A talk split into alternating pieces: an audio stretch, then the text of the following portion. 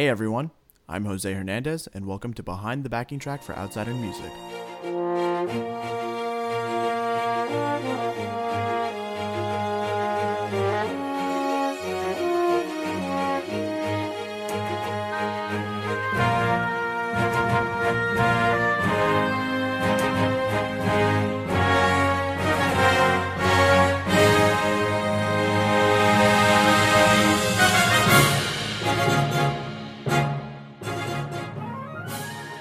Outside in Music is a media company and record label that connects jazz artists with their passionate fan bases.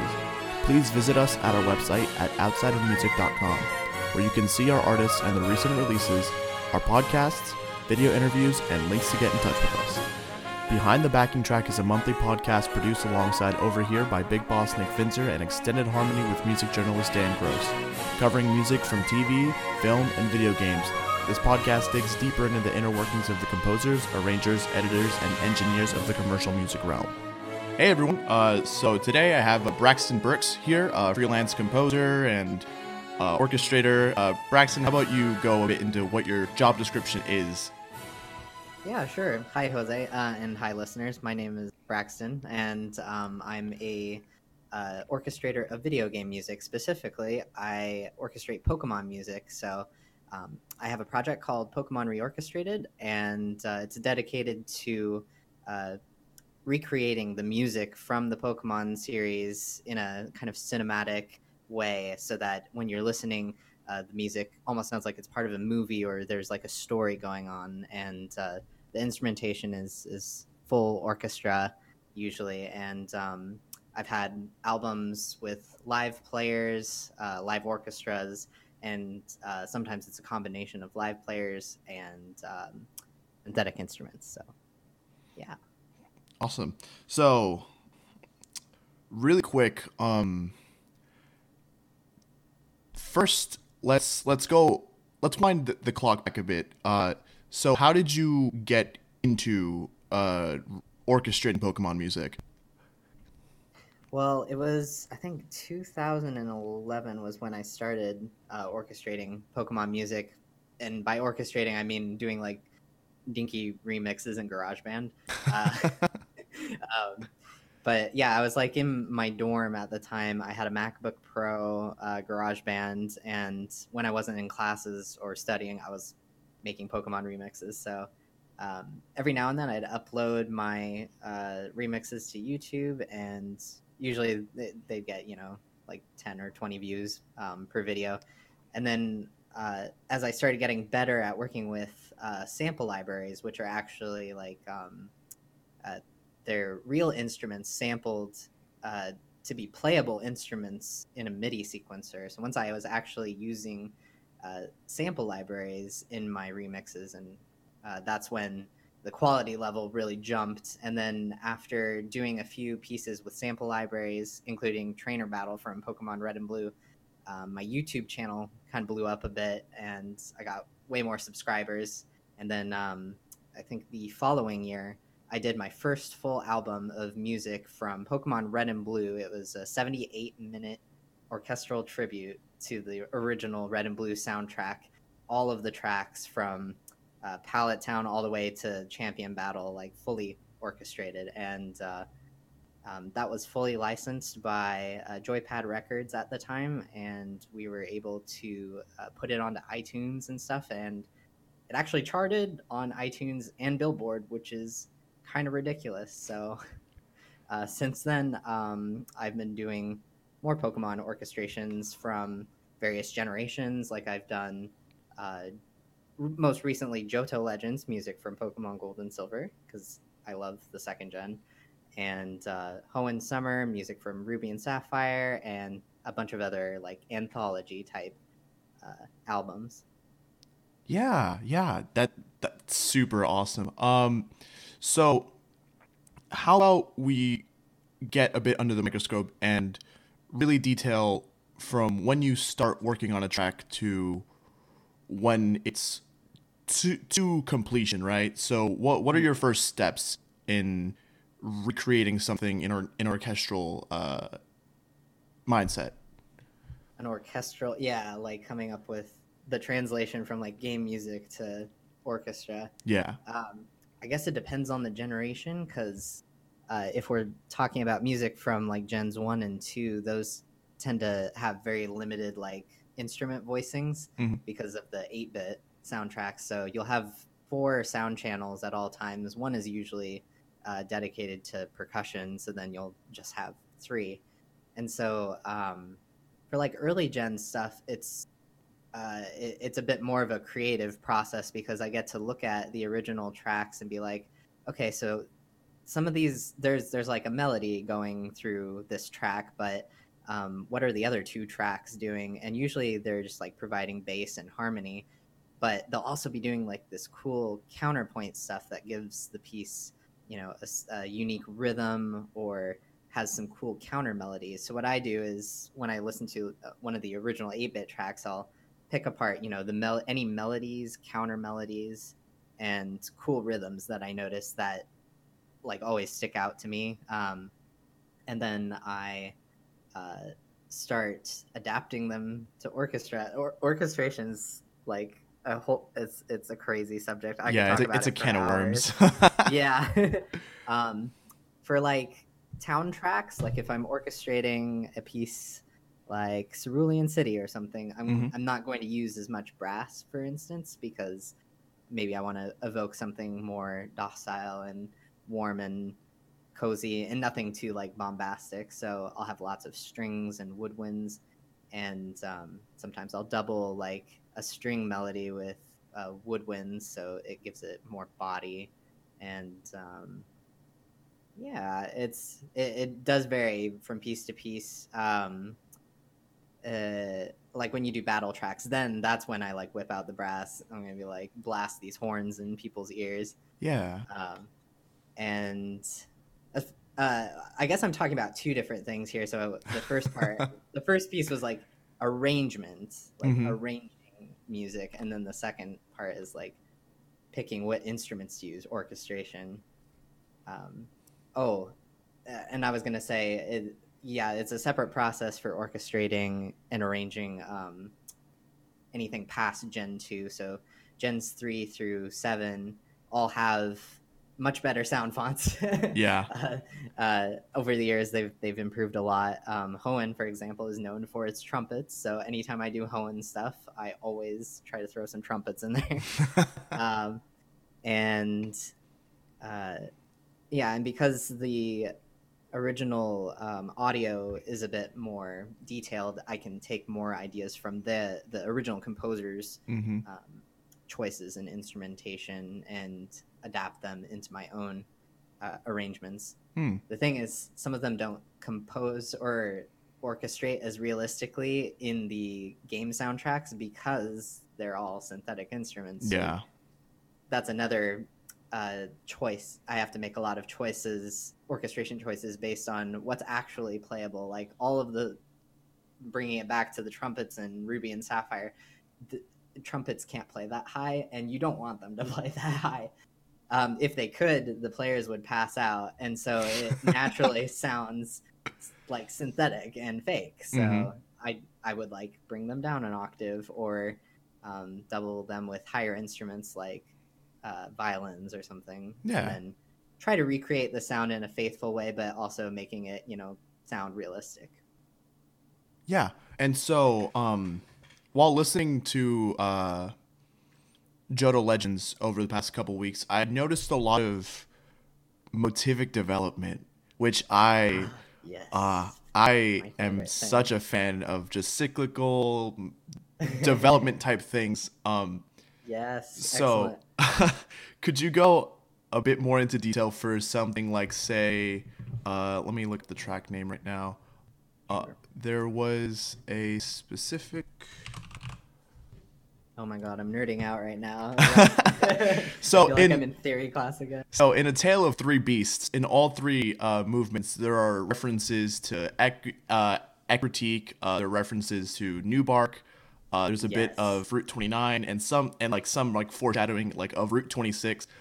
Uh, and actually, hold on that thought. I'm gonna dial it back. Let's go back. Let's go to uh, the Johto version of Battle Wild Pokemon because I I thought this arrangement was really good. Um, and so Thank you.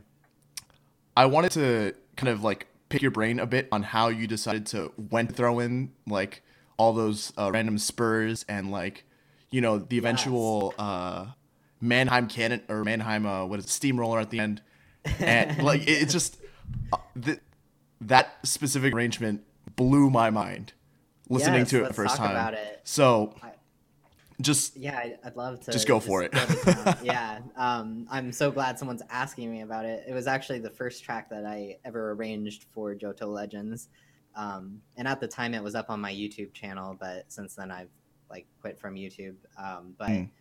uh, it, uh, yeah, it, it, I wanted to make a big comeback because I hadn't been putting out a lot of work before uh, doing Johto stuff, and I wanted this one to be like my comeback track. So I tried to shove as many like relevant and interesting references in as possible, but also try- trying to stretch out the material of the original battle Mhm. theme because it's only like a minute long, but the version that I made, I think, is two and a half. Yeah. yeah. So, um, yeah, there's like a small nod to the original Kanto Wild battle in there in like the counter counter melody. I don't remember what time, but Yeah. um, I I tried to basically throw in as many chromatic runs as possible. you know, to heighten that sense of urgency and excitement. Um, yes, Route 26, 27 is in there. Uh, that was something I decided on early on is I wanted to hint at uh, the Route 26, 27 theme, like very subtly throughout uh, the entirety of Johto Legends. Mhm. So it's in Wild Battle. Um, I think it's in Lake of Rage as well, uh, near the beginning. Just like slight nods to the dun dun dun dun dun, dun. just very trying to be subtle sometimes. In Yeah. Wild Battle, it's less subtle. But I was also thinking it made sense because if you're having your first Pokemon battle in the, the tall grass outside of New Bark Town, New Bark Town is like pretty adjacent to, you know, uh, Route 26. Mhm. And once you surf across the water, you know, you land near that place near Tohjo Falls. Yeah. Um, and that's when the music starts and the, the tears and um, and I always knew that I wanted to end the album with that theme as like an epilogue hmm um, because the the entire album is the trainer's journey across Johto and them uncovering uh, the the myths and lore of the Johto region. while um, you know, uh, making their way to the Pokemon League, and then the ending. I wanted to be this like triumphant. Okay, we're moving on to uh, the next big adventure. Yeah. So that that motif was very important to me. Yes. sure. Yeah. Um, and so you talked about stretching out uh, material, and so Hmm. um, I I think you did this incredibly well to where you you know put out the theme as it was, and A B or your your A section and your B section, and then you had kind of like this moment of development where you reinterpreted the theme just very slightly with a different instrument or just a different timbre of something and you kind of brought in other counter melodies to complement that. Um Yeah, some of that was kind of tricky too because the piece moves uh, through so many like harmonic areas. It's not mhm. by any means like strictly diatonic. So you're Yeah. moving, you know, up a half step, you know, um, doing all kinds of crazy stuff, key changes.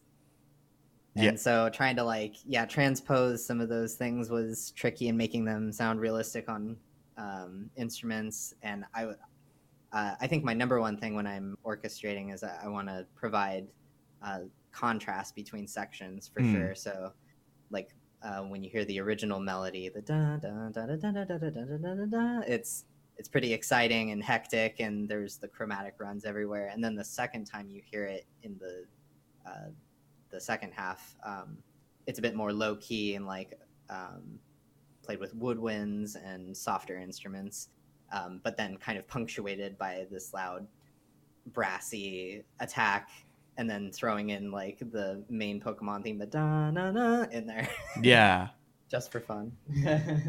um so I guess moving on, but still being the same general area of orchestration. Uh, I, I realized with Johto Legends, you try to uh, really mix both the gold, silver, crystal soundtracks along with the heart gold and soul silver soundtracks. There, there were Oh, uh, there were a lot of mentions of both versions of each of those like tracks in like Route 29, in Echo, Echo Tree for sure, um, and even uh, with like Goldenrod City, there were a lot of like like nods to both of those versions while still maintaining an orchestral sound. Uh, I guess how how did you Make those decisions, Mhm. like which Like- one was gonna sound more like which.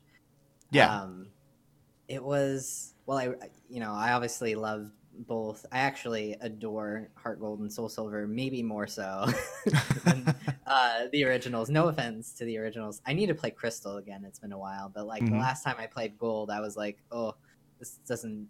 This does not hold a candle to the remakes. Like I, I just love Heart Gold and Soul Silver. So Yeah. I tried to throw as many um, cool bits of um, like parts of uh, the arrangements that um, Go Ichinose did for the remix, as Mhm. well as Shota Kageyama. Um, so yeah, Route 29 was one of them for sure. I just loved like the the happy kind of piano, bouncy piano um, motif, but I also wanted to tie that track in with the the following track, the Wild Battle. So I replaced the piano with um, marimba, hmm which is still, I think, in the original Heart Gold track. yeah Like there's that part where um, the arrangement comes to like a slow crawl where the the mallet's just doing like a little roll thing. yeah. And I, I love that moment um, because it it felt like there was suspense on Route 29. Like you weren't just happily, you know, making your way across this route and the melody's playing nonstop like Route 1 you know, from Kanto, like da da dun or da da dun dun da da dun dun dun. You know, Yeah. It's just a nonstop loop. With Route 29 and Heart Gold, it, it felt like, oh, something could jump out at me anytime yeah um, so I wanted to, yeah, keep an idea like that in there for sure. Um, the overture even is a combination of the Heart Gold Soul Silver opening and the Gold and Silver opening because, like, in the originals, they actually include the surf theme from uh, Red and Blue in the opening, Which Mm, is- yeah which goes along with a picture of the, you know, the surfing Lapras. hmm Um, and I always missed that from the Heart Gold version, so I threw that into my version. I'm just taking the bits and pieces that I loved from each and cramming as much uh, as much of both into the album as possible. Yeah. Uh, with Kanto Symphony and Hoenn Summer and Johto Legends, uh, what was the kind of uh, process that you had to go through, like in terms of licensing and I guess a record deal or a label deal? I'm not sure what they would call it nowadays. Yeah, well, it's uh, yeah, many different steps. Um, with Kanto Symphony and Hoenn Summer, I was just working with. Uh, I guess it, it would be more accurate to call them a, a distribution platform. So I Hmm. was working with uh, Loudr for a while, formerly known as Joypad Records, and they would do mechanical licensing for all of my Pokemon tracks, and uh, we would pay a compulsory licensing fee, which in the U.S uh, is nine cents per composition featured in a track. Mhm. And so we'd sell the album, and then basically at the end of the month, you know, take the um, uh, the net profit, you know, after distribution fees, iTunes taking their fees, um, and then say, okay, uh, this is how many compositions were used, and this is how many of those tracks that they were used in. This is how many were sold Mhm. and then you subtract the royalties and then send a check to the Pokemon company, who is the the copyright holder. And that's actually how most um, cover songs are licensed. Um, but until like I think it was the year Kanto Symphony came out, 2012, uh, y- you couldn't actually do covers of Pokemon music and sell them because they weren't the soundtracks weren't published in the U.S. Mm, So, yeah. In order to license uh, something for a cover in the U.S., it, there has to be a recording um, published in the U.S. It can't be, you know, published in Japan and then you cover it, and then uh, it's because there needs to be a U.S. Uh, copyright holder to send a paycheck to, Mhm. basically. And um, uh, to make it yeah, as simple as possible, um, as soon as Pokemon Company put all of the Pokemon soundtracks onto iTunes, they had officially published it uh, in the US as well as the rest of the world, which meant um, we actually had a point of contact to send royalties to if we wanted to do covers. So uh, it ended up benefiting uh, both of us in that sense. Good. And uh, oh yeah, and uh, with Johto Legends, I actually partnered with um, Sebastian Wolff, who is uh, the creator of or founder of uh, Materia Collective, which is uh, a record label. Uh, they handle distribution for video game covers as well as uh, original video game soundtracks hmm and um, Sebastian was uh, used to be part of Loudr, so he knows the ins and outs of licensing video game music, and um, he also has uh, he's just an amazing personality, uh, incredibly tech savvy. He, we did a Kickstarter for Johto Legends uh, that raised forty thousand dollars to hire live players to play Pokemon music. Whew. Congrats. like- thank you. Uh, it's it's still staggering to me that that many people came out to support it. Um, with that said, there was so much paperwork. You know, We- like okay, this backer is owed this reward. We have to license uh, vinyl, CDs, all of these to make sure Mm. everything is done yeah. licensed and legally.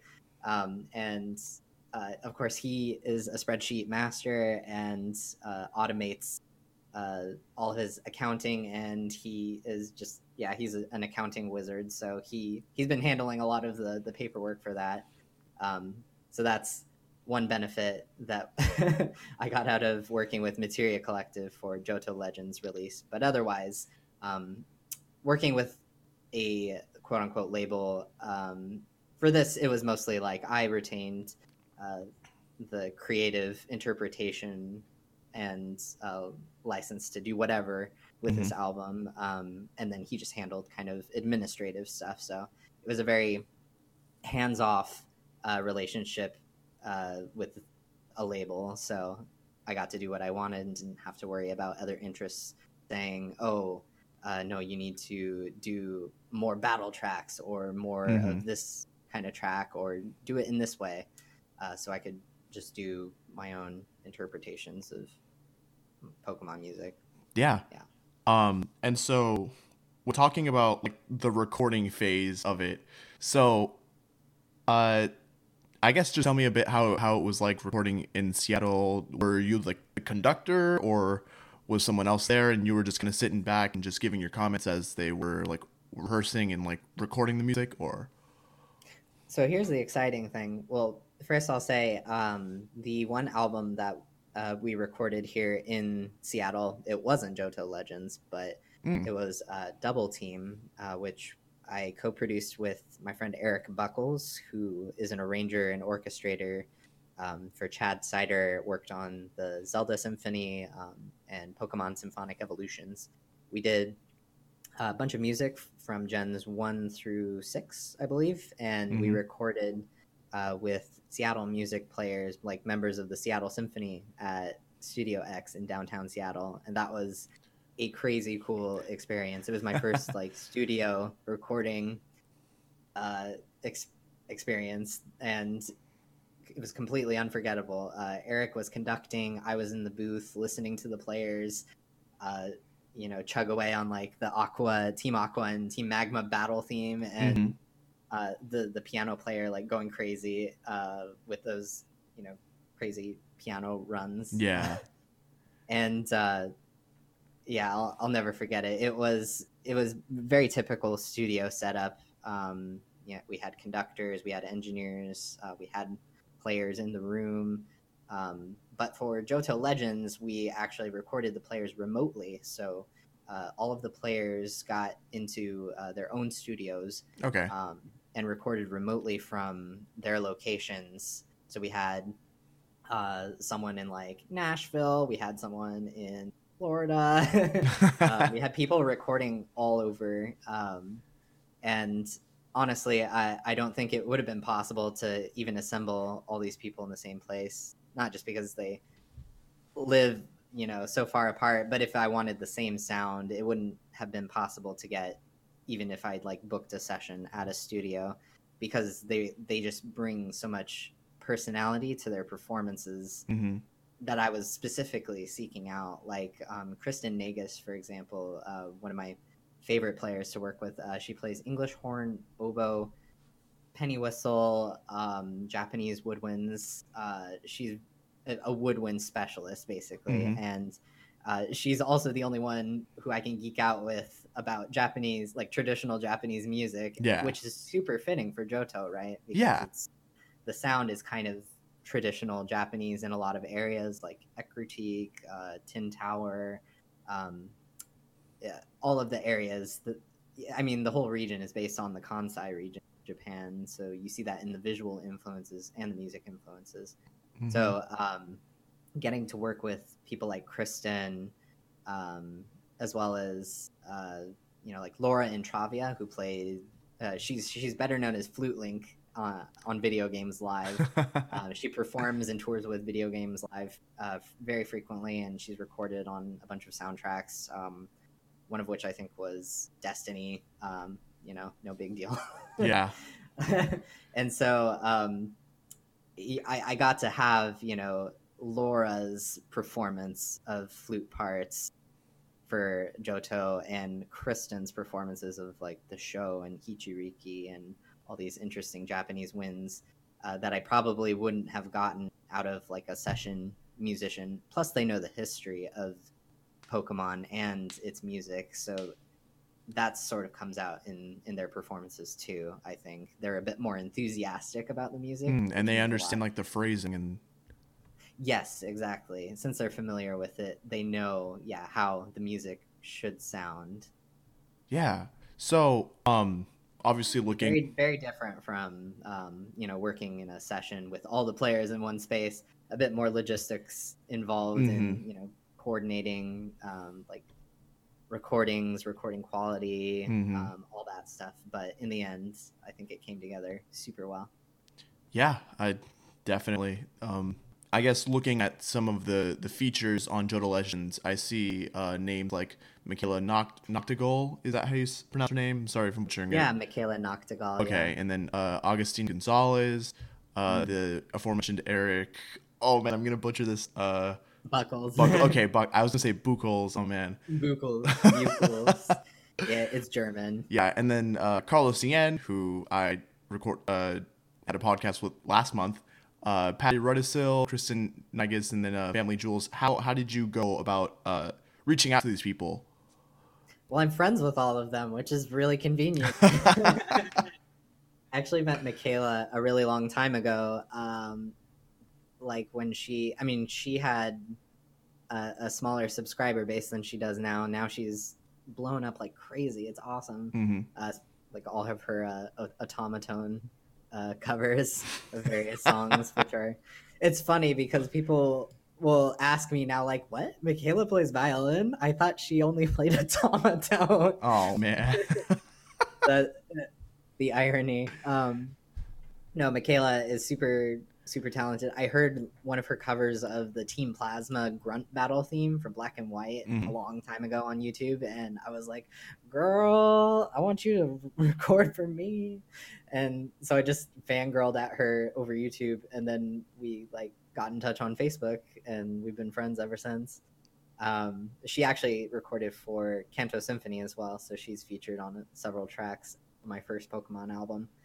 Um, Family Jules, Jules, I I met, I think at Magfest one year, a few years back. Mm, Um, so nice, so friendly, and we're both super Pokemon nerds, so uh, we have that natural bond. And he actually did the full arrangement of the Silver Rival Battle theme on Johto Legends, so that's all mostly him. I, I orchestrated a little bit around his stuff, but it was already so awesome. I, I didn't have to touch it hmm um, and that was that was a, uh, a huge honor to get to work with him. Um, let's see, Carlos. uh, years ago as well um, sent me a message after hearing Kanto Symphony. I think he was in middle school because Carlos is super young. Yeah. Um, and you know he's going to Berklee currently Mhm. for school, but um, uh, you know he messaged me a long time ago with like one of his arrangements that he'd made in uh, I think eighth grade, maybe ninth grade, and uh, I think it was Viridian Forest. It sounded like totally awesome. I was like, is this this kid for real? right. And and so I, you know, gave him feedback as best as I could. I mean, it was it was pretty great as it was. And then I got to watch him uh, and his channel kind of grow and his musicianship. Uh, and now he's such a talented arranger and hmm saxophone player. Um, Man, We- we okay, have- hold up. Have you seen his his uh Rito Village arrangement? 'Cause, Dude, that is just sick. Like, oh, so that's one of his newer ones. yeah, right? the groove I at think the I end. saw it in my sub. oh man, it, oh. Ah, Carlos, he's too good. Um, yeah, it was well. So Carlos uh, uh, recorded saxophone for Team Rocket Strikes Back on Mhm. Johto Legends, which is a combination of the Team Rocket hideout theme and the uh, radio tower takeover music when Team Rocket hijacks the airwaves in Goldenrod City, yeah. which was super fun to arrange, but totally out of my comfort zone because like I'm an orchestra classical sort of guy. I feel and that. I was like, yeah, right. And then I I was like, but I kind of want to do something different. Um, so I decided to try to do like a Team Rocket big band arrangement, and it felt only natural to be like, hey Carlos, do you want a sax solo in this? Um, also because like the takeout the the takeover music has this very like soloistic section, the dun dun dun dun dun dun dun dun dun dun dun dun dun dun dun, you know, hmm kind of crazy, uh, melodic, fast stuff. And I was like, that doesn't sound like an orchestra could play it, but I bet Carlos could. So he was he was a natural pick for that. And um, yeah, who else am I missing? Um, there were tons. Of, oh, Patty, Patty Rudisil. Mhm. Uh, yeah, she's featured on several of the.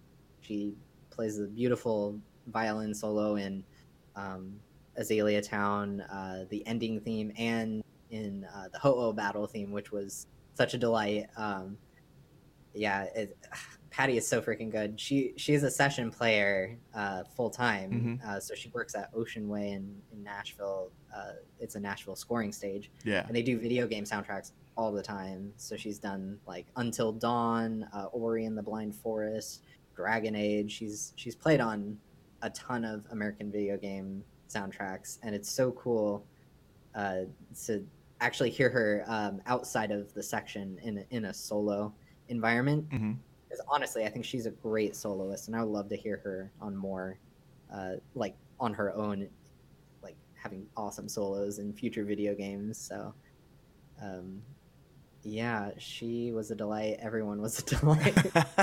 Am I missing anyone? Were there any others? um, I think you might have missed. I get them all. Uh, you got everyone except Augustine.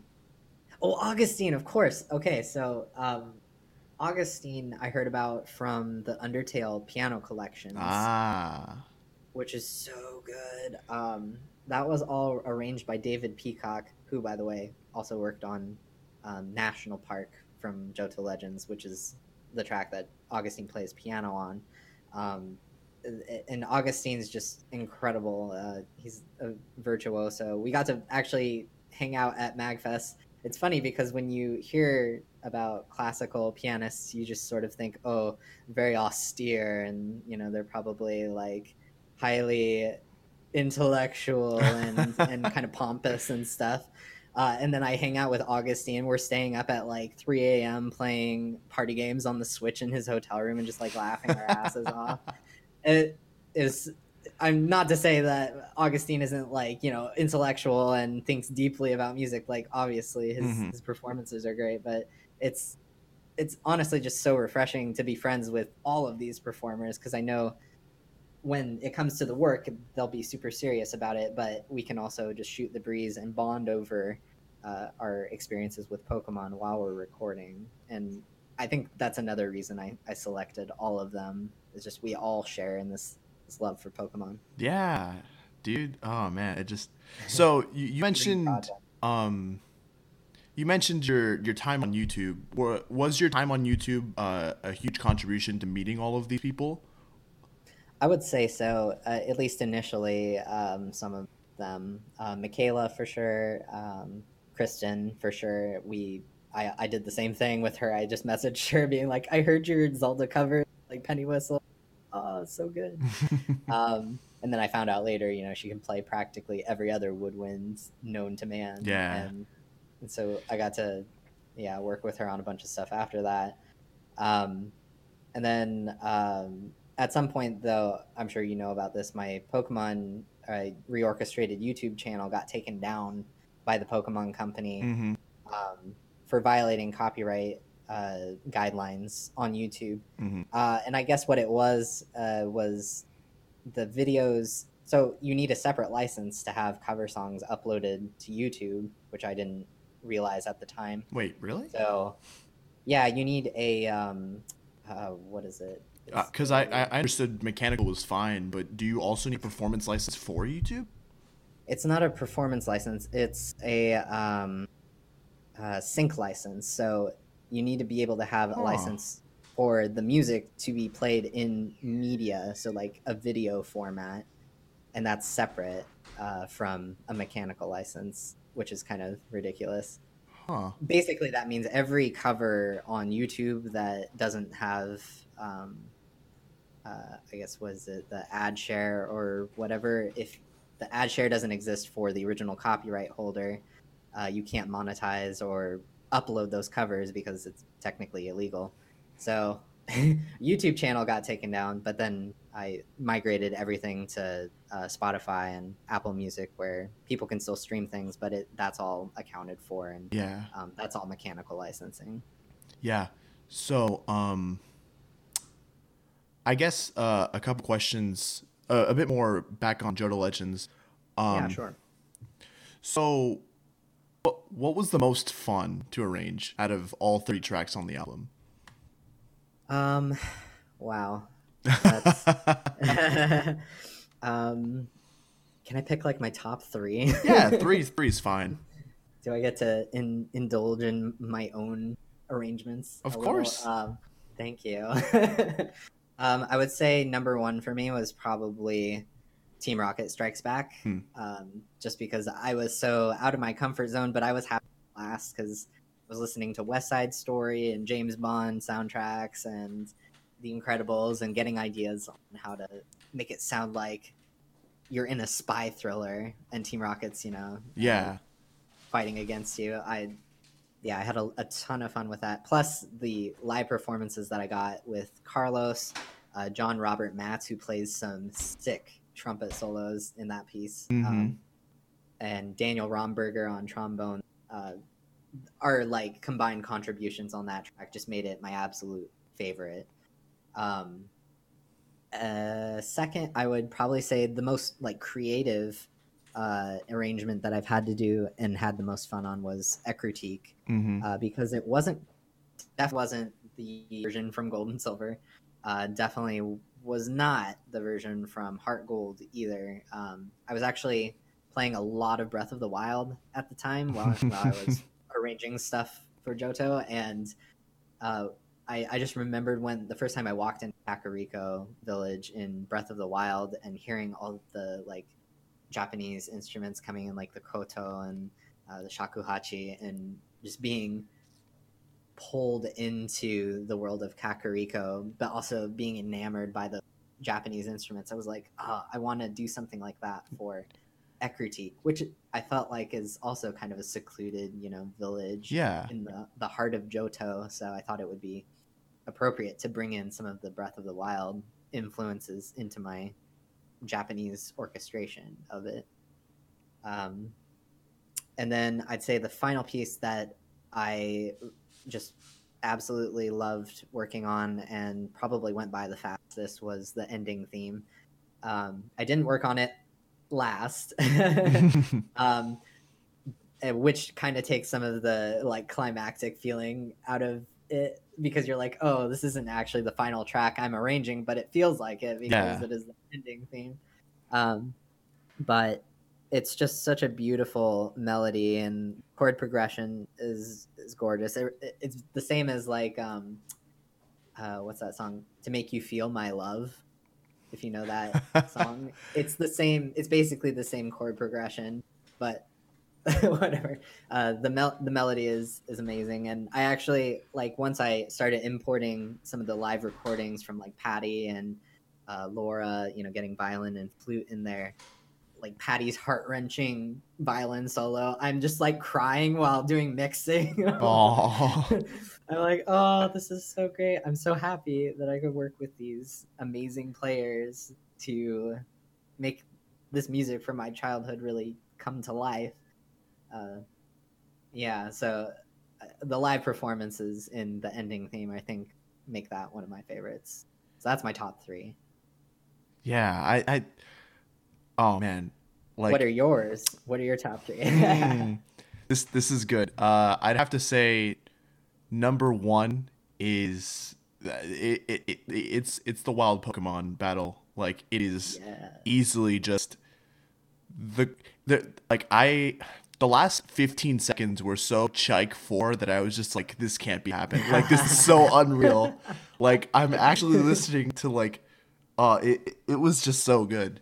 Um I think at the time I was still in music school when I wrote that one, so you probably heard some Chike in there and yeah. some of my classical influences showing. Oof, it, it was definitely a really good ride. Um, and then I, I'd say second is uh, the epilogue because it just, um, I remember the first time I listened to the actual Route 26 theme was not in the games, but uh, watching the anime.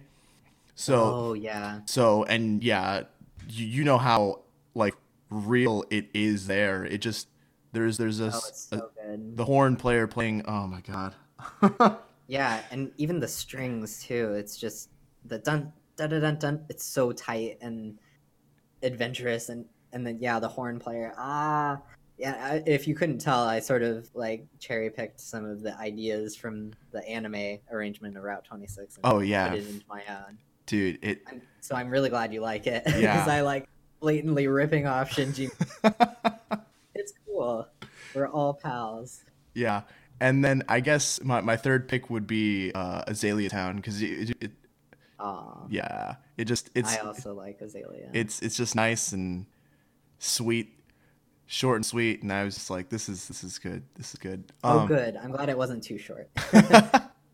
um I'm glad you like that one too. As Azalea is probably one of, I'd say it's probably my favorite town theme from Hmm. Gold and Silver. It's just such a good tune.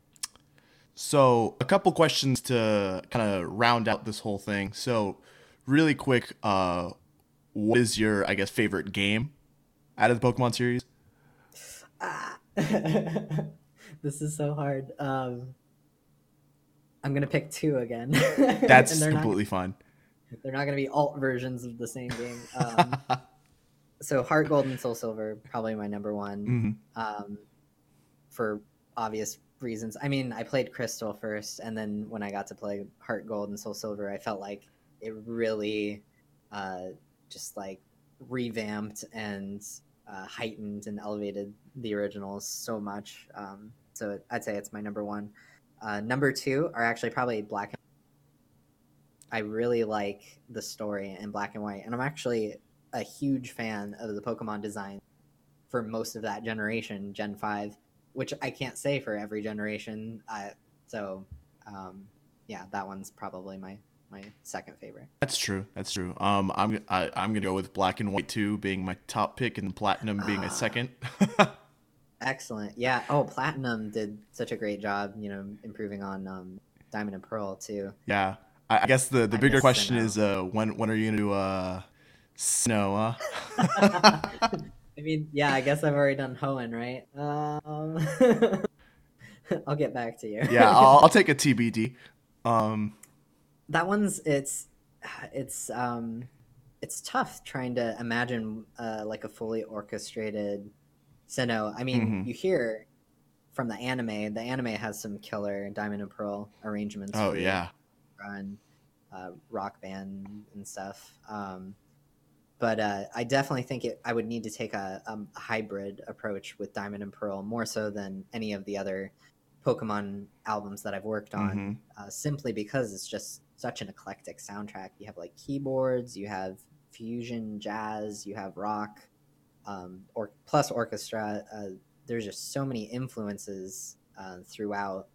Uh, I would feel it wouldn't be authentic to Diamond and Pearl to just do it with orchestra. Mm. Although it would be an interesting challenge for sure. But yes, TBD. All right. And uh, what's your favorite uh, Pokemon? How about that? Huh? oh, uh, Charizard. Fair. Fair pick. Yeah, I'm not even a Gen One or so. I, I love Charizard because it's super warm and probably cuddly, and you can roast mar- marshmallows over its tail. Um, it can fly you to work or school, um, and uh, it can also beat up your enemies, which is a huge plus. So, Fair. what's not to love? well, um, thank you, uh, Braxton, for coming on. Sure. Thank you, Jose, for having me. Um, and for listeners, if you are interested in hearing my on orchestrations, uh, you can find me on braxtonburks.bandcamp.com, or you can look up Pokemon Reorchestrated on Spotify or iTunes and find any of my albums there. Um, I'm also on Twitter. You can find me at uh, I'm at Braxton Burks, B U R K S, um, and uh, yeah, that me.